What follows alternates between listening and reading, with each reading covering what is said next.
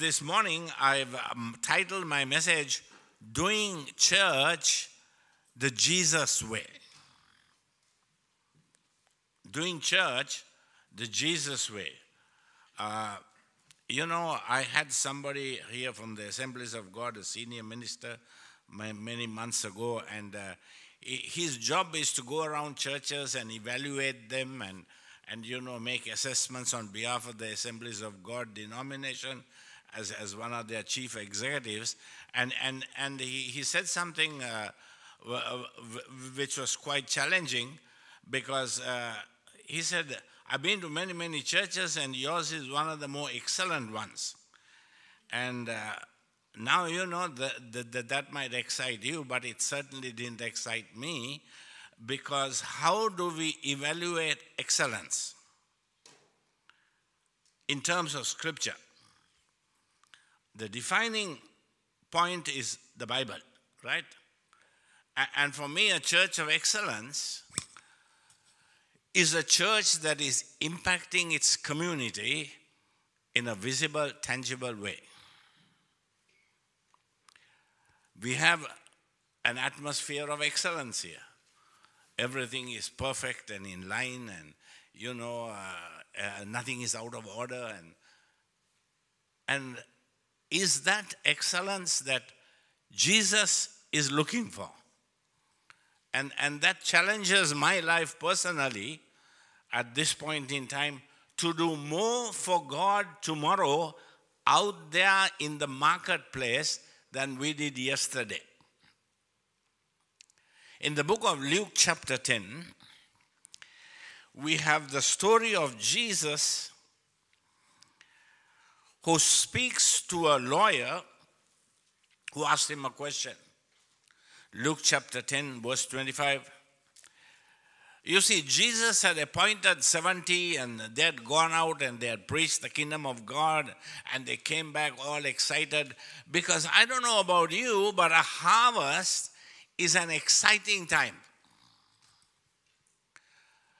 The harvest in Jewish history was the apex of the Jewish people. And in celebration of that harvest, they brought gifts to God. And a harvest, in practical terms, means lost men and women coming into the kingdom of God through what we do here. That is how I would evaluate excellence. And that's very challenging. And, and here is this theologian. Theologians tend to be cynical because they believe that the tree of knowledge dwells between their two ears. I know many theologians, many teachers of the law, and they are great teachers. But when you look at their churches, there are no visible fruit. I told a famous teacher in this nation who is now overseas and ministering in Europe. I said, You know the problem with you teachers. You like to tell us pastors how to do it, but you haven't done it yourself. I read a book on how to plant a great church, but the guy who wrote the book hadn't planted the church himself. Wow. So it's one thing to have a head full of theological knowledge and to test everything we hear and see, because that is what theologians often do. But it's another thing to take the practicalities of the message of Jesus and give it to people who least deserve it. That's called grace. You see, the, the people who were most upset about Jesus were religious people. Religious people. They could read the first five books of the law without even looking at the text by heart. Wow.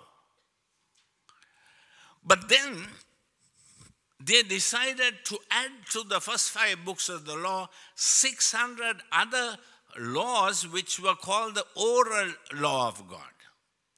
In other words, they began to realize in order to keep our religious beliefs pure, we have to add something to it in order to keep the bad people out and the good people in. That's what church is. It's going very quiet here. Aren't you glad I'm back? The teacher of the law, he gets up, he gets up and he says, Teacher, what shall I do to inherit eternal life? And Jesus said to him, What is written in the law? He already knew. How do you read it? And he answered, You shall love the Lord your God with all your heart, with all your soul, all your strength, all your mind, and your neighbor as yourself. And today, in order to do church the Jesus way, we need to define clearly who our neighbor is. Who is my neighbor? In Jewish terms, my neighbor is the person sitting next to me. We have the same theological worldview. We keep company with the right people. Jesus turned theological belief systems upside down. That is why they called him a friend of sinners. Wow. In your social circle, do you have sinful people? Oh, no, I wouldn't do that. I was in, in the Philippines recently, and I went to a restaurant for a meal. And what was the name of the restaurant? Jerry's Grill. Okay, and I took my granddaughter with me. And uh, the pastor's wife who took me out for dinner said, But, Pastor, we don't go there. I said, Why? It's in a public shopping center. Oh, they serve beer there. I said, Wow, I feel comfortable. our theological blindness can block us from the reality that God loves lost and sinful people. And I said, I don't know about you, but you have the option of leaving. But when I say Jerry's Grill, it's not going to be anything less. And I said, Can you do me one thing more?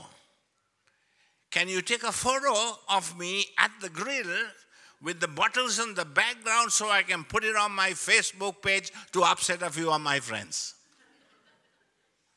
That's just the way I'm wired. I think I've got a perspective on Jesus that some of you don't have. God bless you.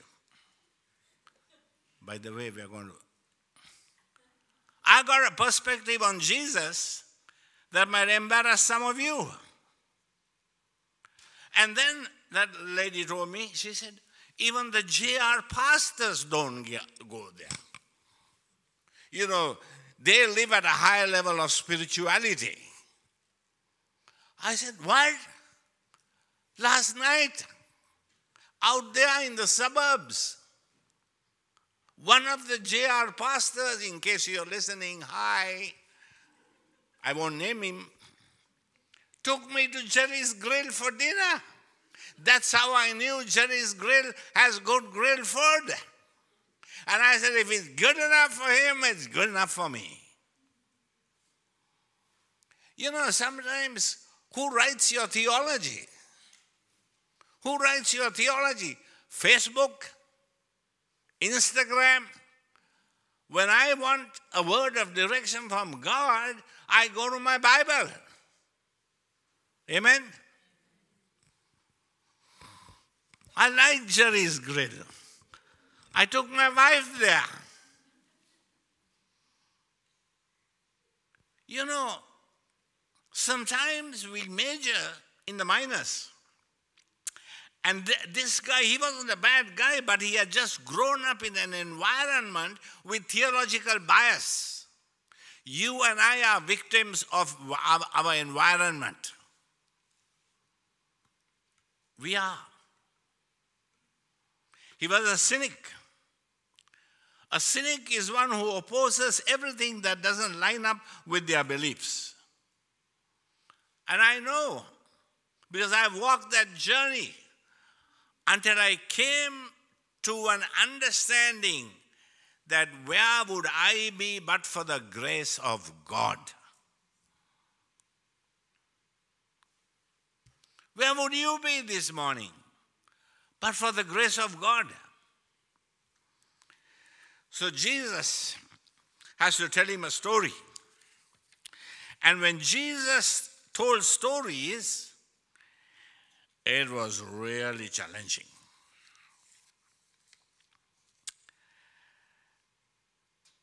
And he said, You have answered correctly. Verse 28 Do this and you will live. But the lawyer, wishing to justify himself, said to Jesus, Who's my neighbor? Who's my neighbor? The question I want to ask you this morning who is your neighbor? You know what I've realized? The church is the only institution that shoots its wounded. That's true. Today, in this context, in the last one week, we've had some some really challenging news go around, and and it's thank because of social media, it's universal. And we we are not God, so we don't need to sit in judgment of somebody else. The moment you realize you're not God and you are saved by the grace of God, you become gracious to somebody who has fallen. And when your heart is filled with pride and self righteousness, like this teacher of the law, be careful because I can assure you at some point in life you are going to trip and fall. And, and, and let me tell you something the, the root of all failure is pride not moral issues. Pride. Pride is subtle. The moment any preacher elevated himself above God, God will step back and cause him to fall. And it's happening even right now. Not just in one country, but in two. So the temptation to pride comes out of knowledge. The teachers of the law, they understood not just the first five books of the Bible, they understood all those 600 plus laws. And the law of God became the focus of life, not realizing that Jesus has come to fulfill the law and bring a measure of grace into the lives of people who least deserved it. I am shocked and amazed at the number of graceless people who are coming into God's kingdom at this point in time, politically and otherwise. People whom you would never believe would come to the gospel are getting saved. Only because somebody believed in the grace of God enough to share the truth of the gospel with them. If you believe in the gospel and its transformative power, you will reach out to those people whom in the natural you cannot reach. And I was thinking of this, this, this young uh, pastor's wife. And, and you know, they are praying every weekend and asking God, you know, to bring people into the life of the church. And I, and I realized God can't do that because God can't trust them. If God can't trust you with hurt and broken people, He won't bring them in. And I was shocked. I was shocked because I didn't notice the beer bottles till I looked a little more closely. It's a, it's a restaurant, and it's one of the best in town there. and they serve grilled food and it's excellent. Don't go there because they serve beer there. Jesus is called the friend of sinners. If you look, there were, I read an article three days ago, there, were, there are 139, I think, recorded instances of Jesus personally interacting with individuals. And of those 130 odd plus, 120 of them are outside the temple. Wow. Our interactions are all inside the temple. Because that's our neighbor. So Jesus begins to tell a story. The Pharisees weren't bad people.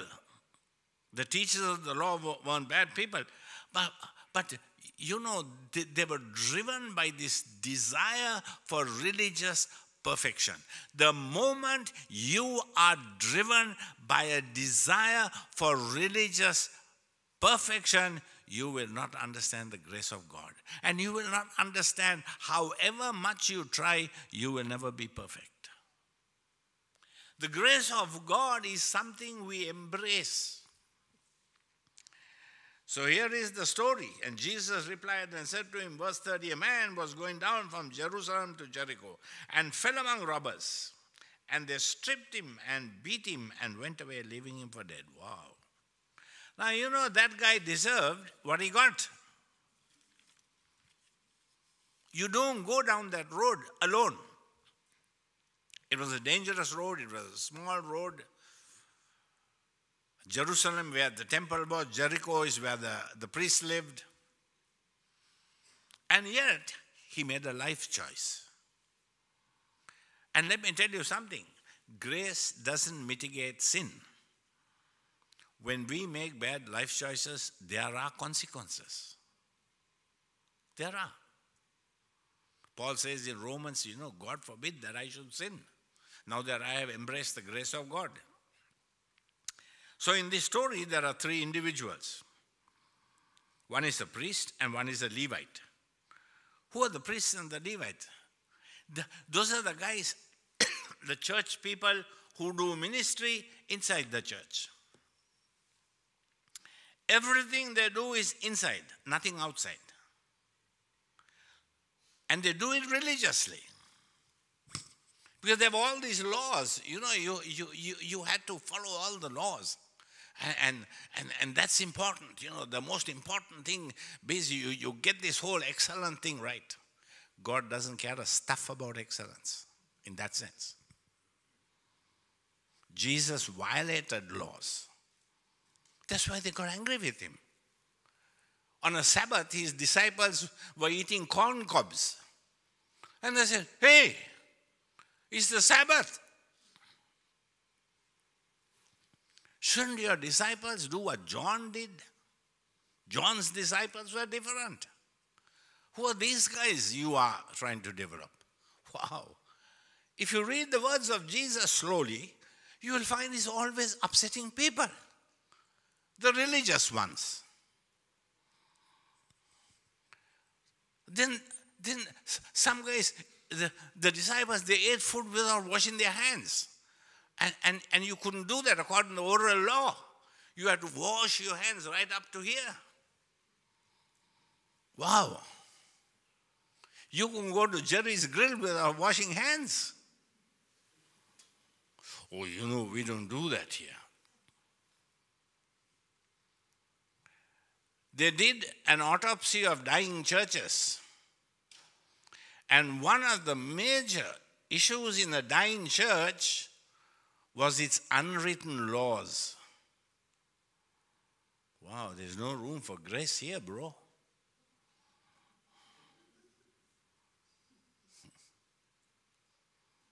We just nail you to the ground. Trust me, it happens, even here. I might be away for two weeks, but I know what's happening all the time. I got two eyes here and two there. I've been in this business 48 years, so I know human behavior enough. When I walk into a church uh, to do a conference, I ask the pastor, I said, um, My job is like a plumber. What are the problems you want fixed? Just be honest about it. Don't, don't waste time. Because wherever you go, human nature and human behavior are the same.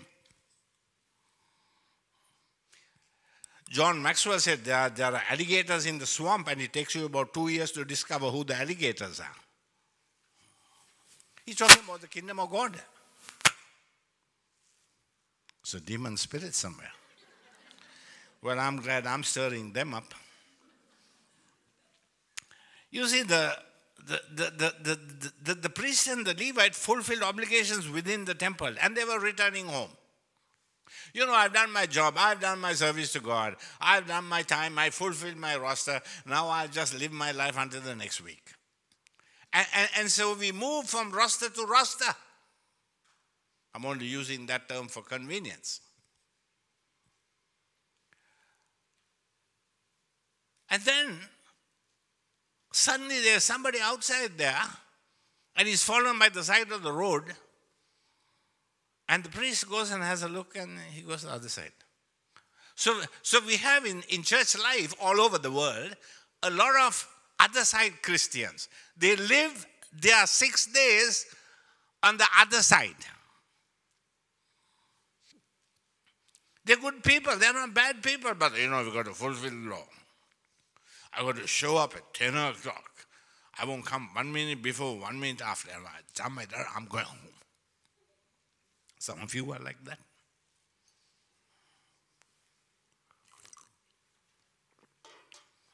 The Christian life, my friend, is to be lived more often on the other side of the road. We are hurting, broken people are crying out for help, and God wants you and me to do something about it. And let me tell you, dealing with unchurched people is messy. It's messy. But Jesus walked into the middle of a mess all the time, one mess at a time, and transformed the lives of people who were messed up.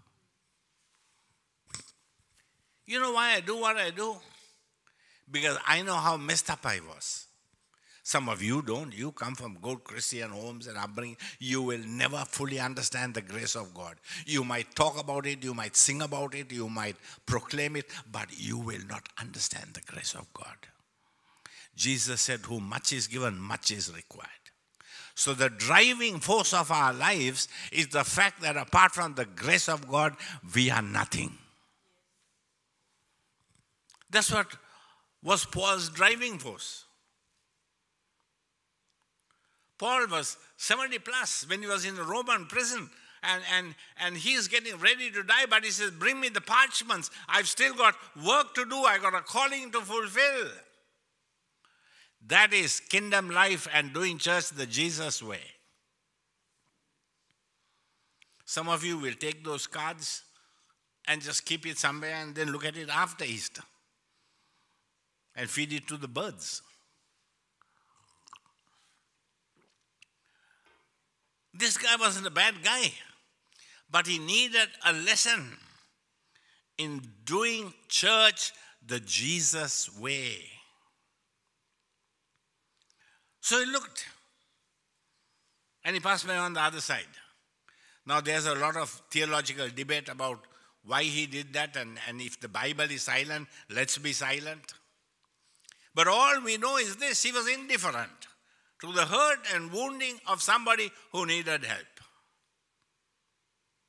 I'm too busy, can't be bothered. Maybe he's dead. I can't touch a dead body. We don't know. Maybe he's just feigning that, and if I go close enough to him, he'll knock my lights out. Wow.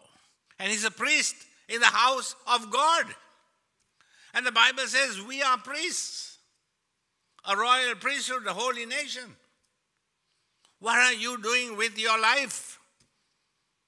Monday to Saturday. As you pass by the road and see somebody in a situation that is challenging. Or are you cynical?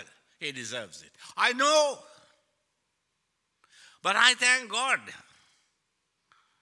One day, on the 24th or 25th of December 1974, somebody cared enough for me to carry me to the house of God and begin the process of transformation. Because I couldn't stand up, I needed to be carried. And I constantly put that picture before my eyes. And that is the motivating force of my life, nothing else. So the Levite just did the same thing. Wow.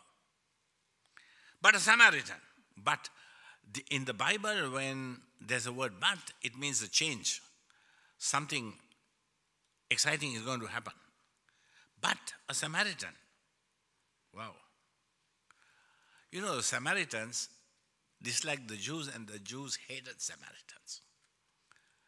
They hated them. The worst insult to a Jew is to compare him with a Samaritan. And Jesus does it to upset him. Wow. If you are sitting here this morning and you're churning on the inside, you could be like this guy that Jesus is trying to get through. Wow. And you know what? He does something that he shouldn't do. He steps out of himself because he had compassion. Compassion doesn't come naturally. Compassion needs a divine flow of God's grace. Because by nature, we only love people we are comfortable with. I see it in the church all the time. You only love people you are comfortable with. That's no merit. We move with our type of people and we distance from others. I can write a book on human behavior in church life because I've seen it. And Jesus is teaching this principle to teach us a lesson that you don't choose whom you love. I do. And often we have to get out of ourselves, out of our indifference, out of our immaturity spiritually, and love unlovable people and do life with them so that we can feel their hurt, and only then will they come into the kingdom of God through us. It's a painful business. If you look at the ministry of Jesus, it was almost always one on one. Read your Bible again from a different perspective.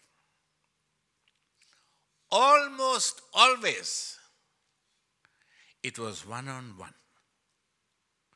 Jesus constantly looked for opportunity to walk into somebody's mess and turn their messiness around and give them a purpose for living. But you know the problem with some of you, you've forgotten where you were. 10 years ago, 20 years ago, saved by the grace of God, you came to this country probably carrying a Ford suitcase because that was fashionable at the time. But now you've forgotten. Now your focus is on things that are material. You, you miss the mark. And that's a harsh truth, but that's reality. God owes me nothing. But He saved me by His grace. And therefore, I have a moral, legal obligation not to sit in judgment and condemnation like the priest and the Levite, but to go out and touch a life when the opportunity arises. And let me tell you, people are messy.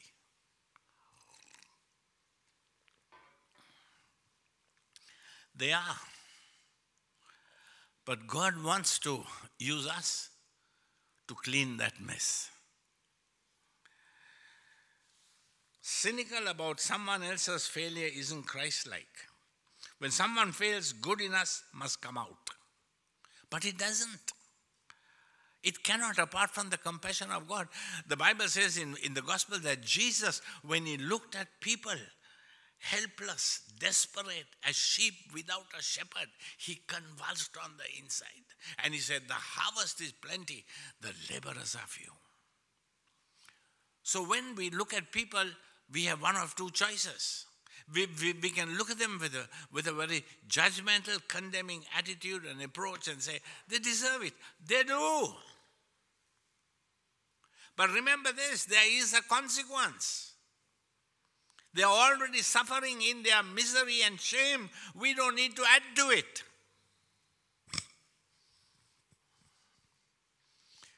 I, I, I, I, I saw on the news uh, a school teacher, a young woman in her 30s who have had an intimate relationship with a young 16 year old student in a school. And I felt so, so sorry and burdened to pray for her. Wow.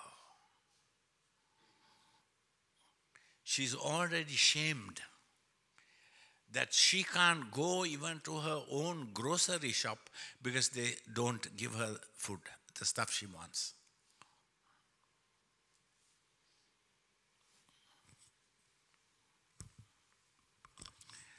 That's a shame. Just one slip, one fall, and a whole town has turned against her.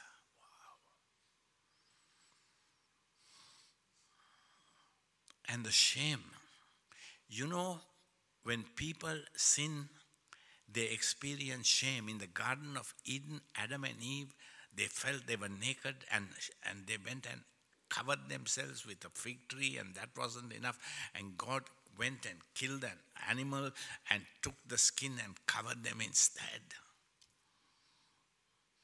Our churches are shame oriented churches. We talk about grace, we sing about grace, but very often we do not dispense grace to people who fail. That's not just the, the church across. And when some churches do show grace, we condemn them also.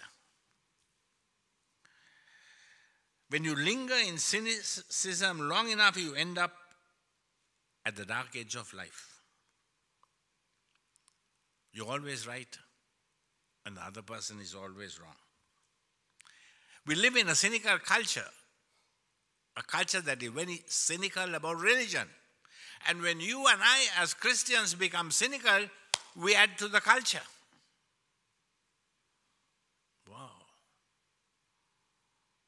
When people have sinned, they feel shame, they feel shamed.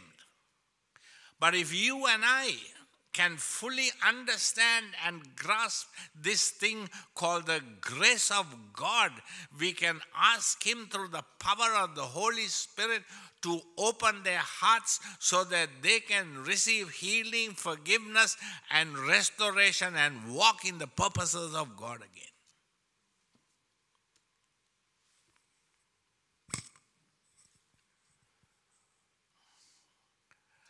There is often no room in church life for failed people. That's why they don't come.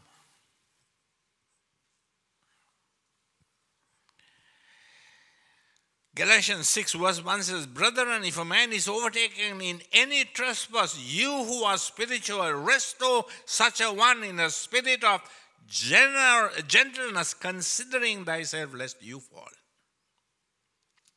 That's harsh. But that's true. Sometimes people fail. All we need to go need to do is to go and sit in their mess with them. All we need to do is tell them, look, there is a consequence, yeah. But you are still loved and cared for by a forgiving God who is revealed to us in the person of Jesus.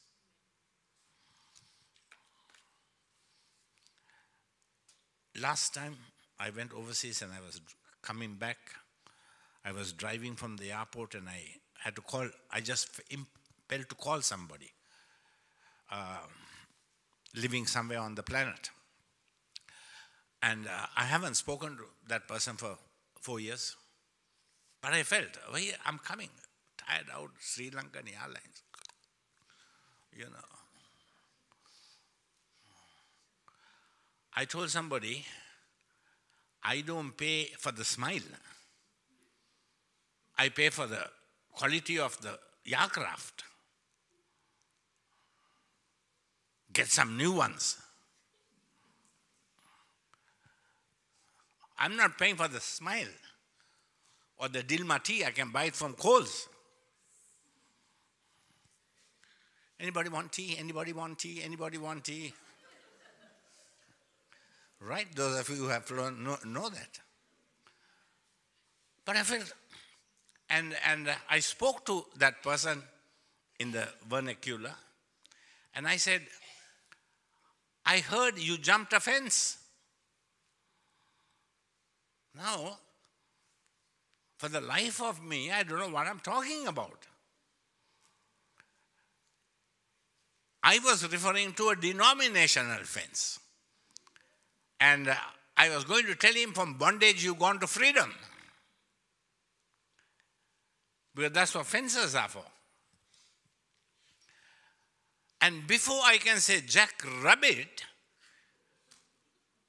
he started telling me his story about another fence that had been jumped.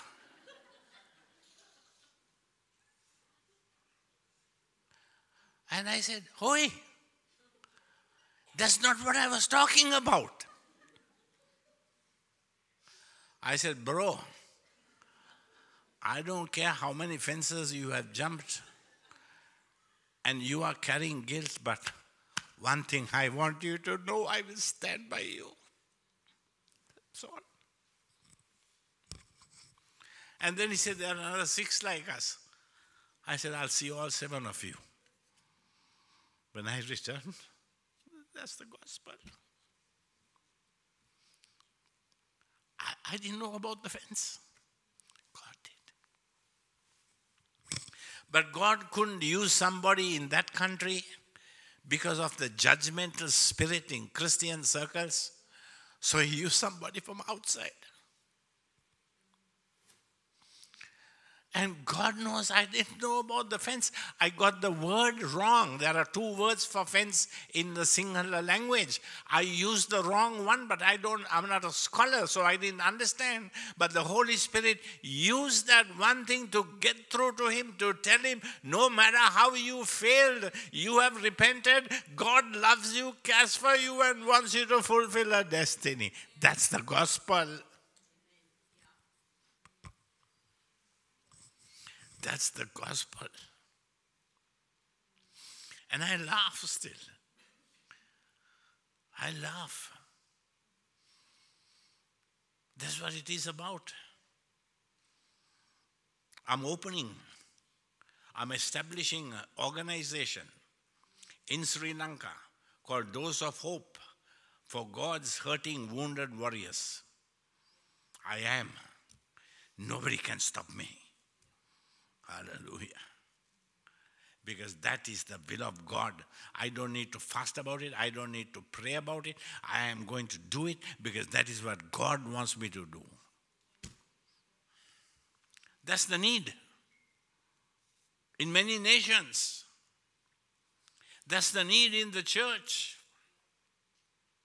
that when we sin, there is a consequence. This man who went down that road was robbed and left for dead. There is a consequence. But you and I heap on additional guilt and condemnation to that rather than elevate and take away the pain and take away the sadness and say, You can do life again after a fall.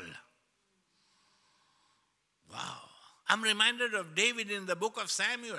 You know, the most conniving leader, the most manipulative leader in the entire Bible is David.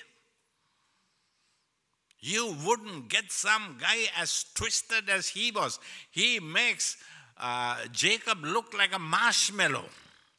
Yet he says, God says, that's a man after my heart. David committed murder. He committed adultery. He, he sent that he sent that guy, you know, Uriah to the front, uh, and and and then God told him he had to pay a price. He lost his son. But soon after he lost his son, he washes himself ceremonially. He goes into the house of God and he worships because he knew one thing there is life after failure. Remind yourself, we have all sinned and fallen short of the grace of God. So the priest and the Levite represent people in church life who assume that ministry ministry begins and ends in the temple. Not true.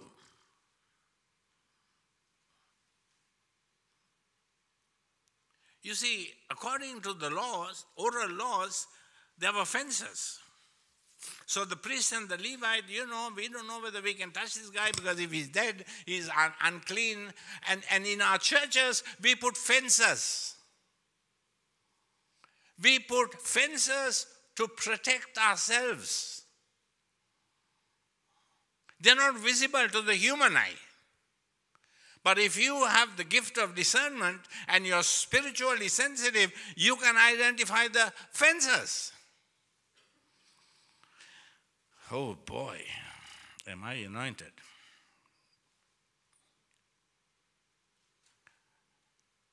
Long ago, 1975, I remember a sermon preached by an American uh, missionary who came to Sri Lanka. He said there was this big pond, and in the pond there were all these ducks, and they were all fenced, different ducks, different fences, uh, representing the different ministries in the church. We have fences, you know. Yeah, you, you, you can see them if you are in, in this long enough.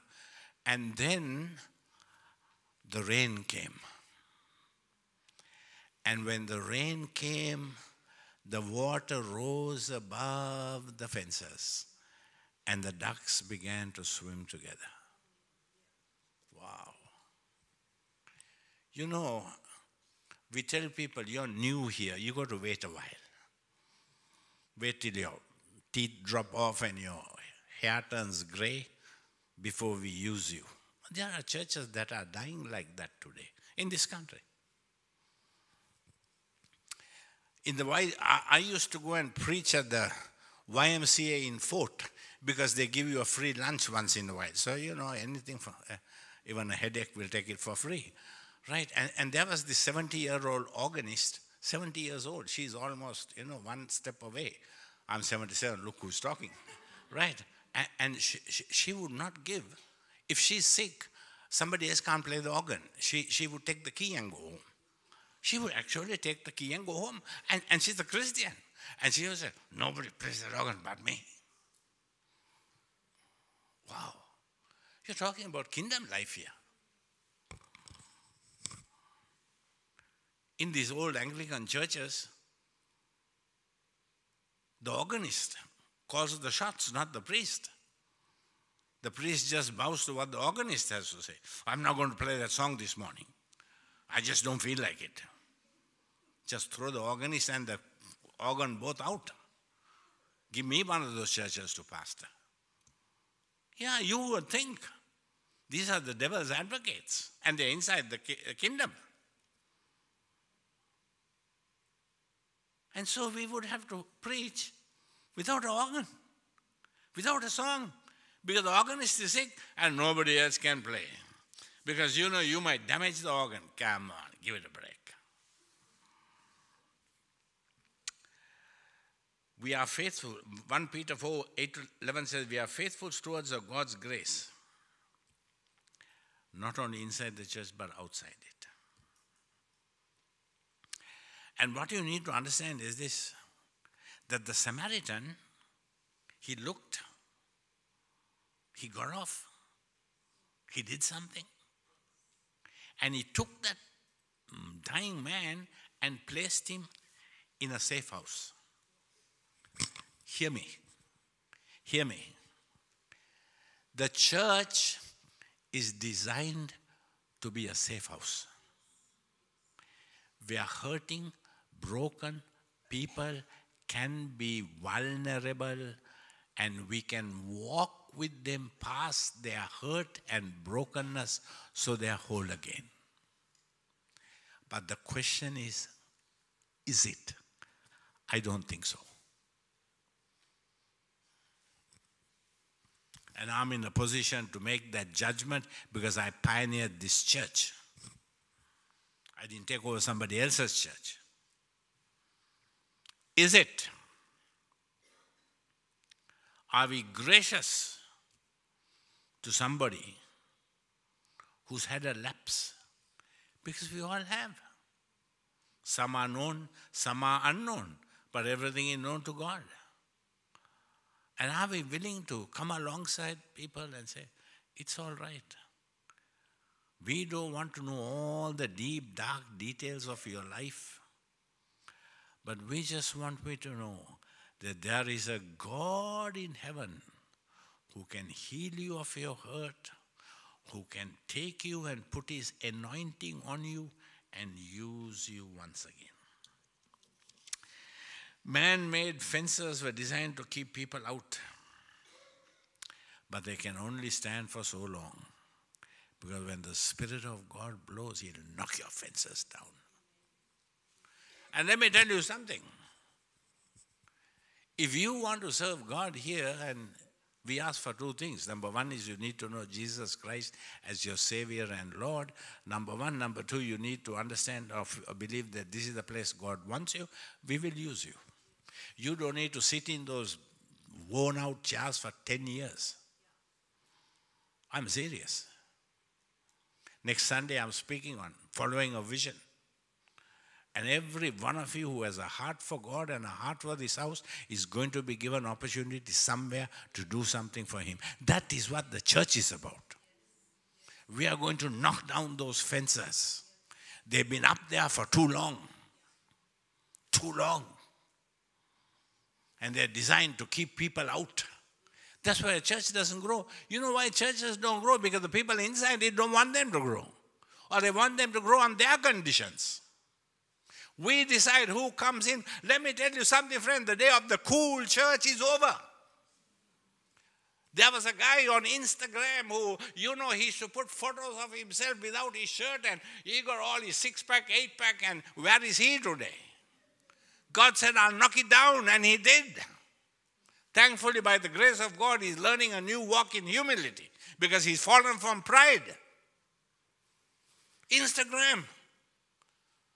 I'm cool. And everybody said, We got a cool pastor. Church is no more. There's something in us that thinks cool is fashionable. Look at Jesus and his ministry. My God, there was no un- there were no cool people out there. I used to pray for cool people long ago when I was less uh, uh, uh, less spiritual, and they would all go to the Assemblies of God church somewhere.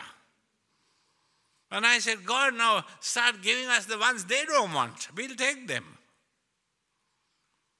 Look at the church Jesus pastored broken, hurting people, prostitutes, sinners, tax collectors. He had the bunch, but they changed the world. Look at the 12 he selected. One let him down, but look at the other 11. He took them, he believed in them, he poured his life into them, he poured his vision into them, and they changed the world. Wow. What are we waiting for? Graduates from some place? cool. The day of the cool church is over because God took his sword and began to cut down cool churches all over the world so that they can look to him. Pride is subtle. Pride is subtle. Pride is subtle. I know at least two ministries in the last 72 hours that have been cut down. Two. Because at the root of both was pride. And I'm not being judgmental. God is a God of grace. But I, I believe God will do that so that we can realign our lives to bring it in line with His ministry, His vision. Anything that replaces God will be shaken. and then we have to bow. So Jesus tells us, the lawyer, who was the neighbor? And you know how he replies? Arrogance, still the arrogance, theological arrogance. Oh, he says, oh, probably the guy, you know, who, who, who, who took the man and left him at the inn. And Jesus says, go and do thou likewise. Wow. Wow. Here is the conclusion. When you see opportunity in every situation, God leads you into embrace it. Embrace it. Sometimes opportunity comes disguised as an obstacle. Sometimes. But if you have spiritual discernment, you'll see it. Number two, ask God to break your heart with the things that break His heart. And we are selfish by nature. We are. I know about you, I am. I have to fight this. There's a battle every day. But surrender is about giving Him control. Remind yourself if I miss this opportunity, we'll give it to another.